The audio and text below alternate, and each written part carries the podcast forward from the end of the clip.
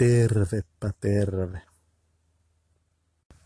Tuo ensimmäisessä osassa mainittu Patreoni alkoi olemaan sellainen, että siellä ei oikein ollut lukijoita, niin mie päätin, että mie pistän sen kiinni, kun en mie kuitenkaan tästä rahasta maanala, että mie ihmisille puhun internetin yli.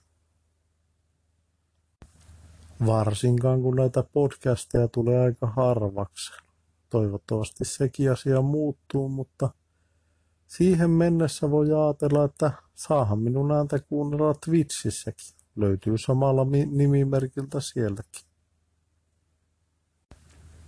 Toki jos mulle aiheita alkaa tulemaan, että me voisin täälläkin jutella esimerkiksi kuuntelijoilta viestejä, niin kyllähän me niihin voi vastailla ihan pienempinä tai isompina päivityksinä. Mutta tämä kuitenkin lähti siitä aatoksesta, että ilmoitellaan ainakin tuosta Patreonista, jos ei muuta.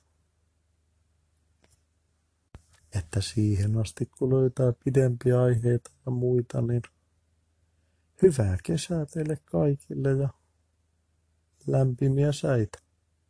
Toivottavasti ei hirveän kuumia kuitenkaan, ettei huonoa aloa tule kellekään.